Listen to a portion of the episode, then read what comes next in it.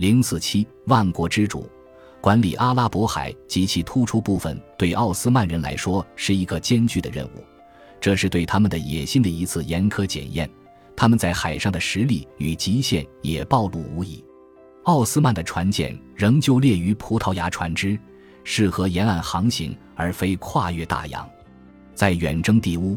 并与葡萄牙人在阿拉伯海和解后，双方在离本土更近的地方爆发了冲突。主要是在波斯湾地区，在占领巴格达后，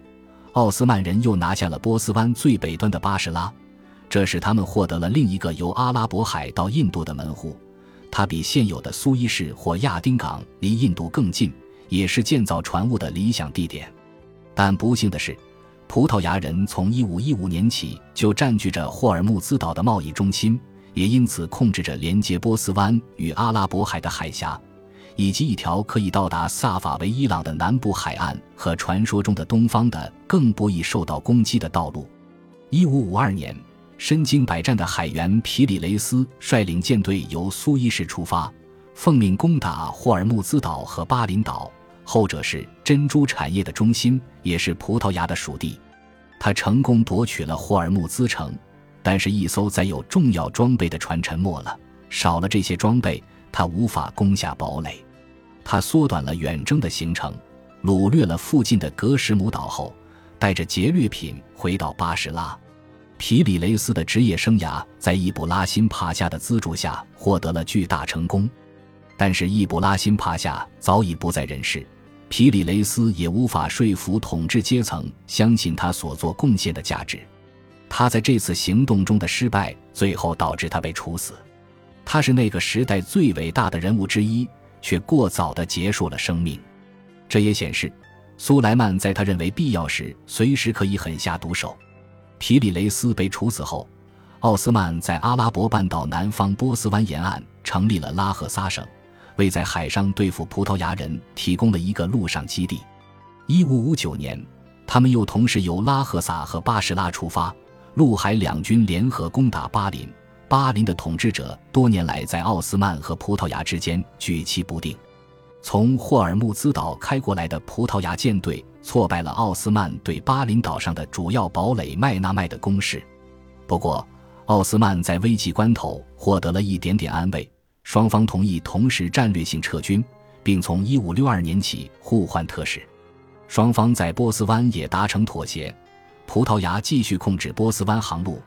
奥斯曼则控制通往阿勒颇的陆上商路，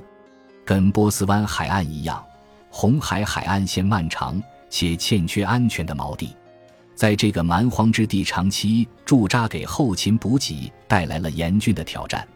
和帝国的其他边缘地区一样，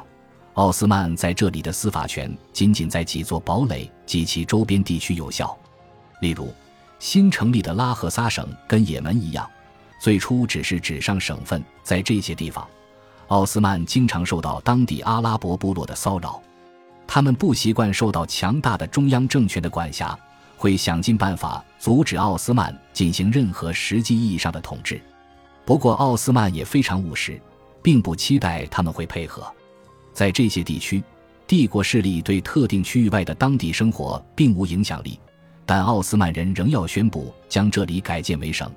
这是一种姿态，目的是划分奥斯曼世界，并建立管理机制。奥斯曼时时担心过度扩张，而且在他们的战略目的所需的有限土地之外，还有广阔而空旷的偏远地区。他们深知自己无力直接管辖这些区域。马穆鲁克统治的埃及南部边境以南是尼罗河畔的艾斯尤特，那里也是未知区域。在艾斯尤特和阿斯旺南边的第一瀑布之间是努比亚，努比亚以南是风吉苏丹国，继续往南则是阿比西尼亚，那里的人们大部分是基督徒。一五二五年，在一份有关葡萄牙在印度洋的活动的报告中，海军舰长瑟尔曼雷斯建议奥斯曼控制阿比西尼亚，从葡萄牙人手中夺取香料贸易的控制权。阿比西尼亚被奥斯曼人称为哈贝什地区，塞尔曼雷斯在报告里指的是红海西岸、曼德海峡以及亚丁湾南岸。他指出，这个地区的部落既有穆斯林也有基督徒，他们都很软弱。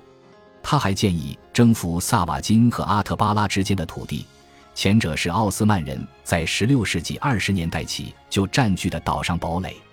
后者是尼罗河上的一个转口港，象牙和黄金贸易的中心。奥斯曼在当时并没有展开行动，但是在1555年，受到风吉苏丹国向北进军的影响，奥斯曼改变了政策。也门桑贾克贝伊厄兹戴米尔帕夏曾是马穆鲁克旧臣，他在1555年成为名义上的哈贝什省的总督。奥斯曼军从开罗出发，顺着尼罗河南下，但这次军事行动失败了，因为到达第一瀑布后，军队拒绝继续向前行军。两年后，一支军队从苏伊士出发，先到萨瓦金。又南下到达内陆城市阿斯马拉，通往红海的港口马萨瓦。虽然晚了许多年，塞尔曼雷斯把葡萄牙人阻隔于红海之外的目标终于实现。奥斯曼控制了高价货物通过沿岸港口时征收的关税。奥斯曼的盟友和他们同心协力，维护印度洋贸易航路的顺畅。其中最重要的盟友是苏门答腊岛西北部的亚齐苏丹国。那里是胡椒生产地，他受到葡萄牙扩张主义的威胁，遂向奥斯曼寻求军事援助。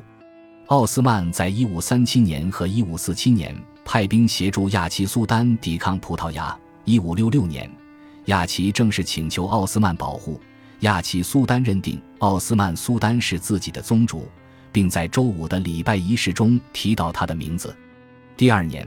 一支奥斯曼舰队由苏伊士出发援助亚齐，奥斯曼的港口却被葡萄牙人封锁了，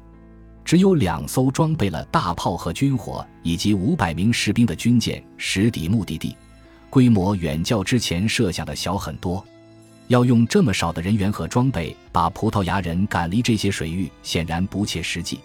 但这股武装出现在这里，就像奥斯曼人在波斯湾的骚扰行为。显示葡萄牙人无法在这个地区顺利的行动。奥斯曼坚决保护自己的商业利益，所以从16世纪中叶开始，经埃及的香料贸易的商品价值总额开始回升。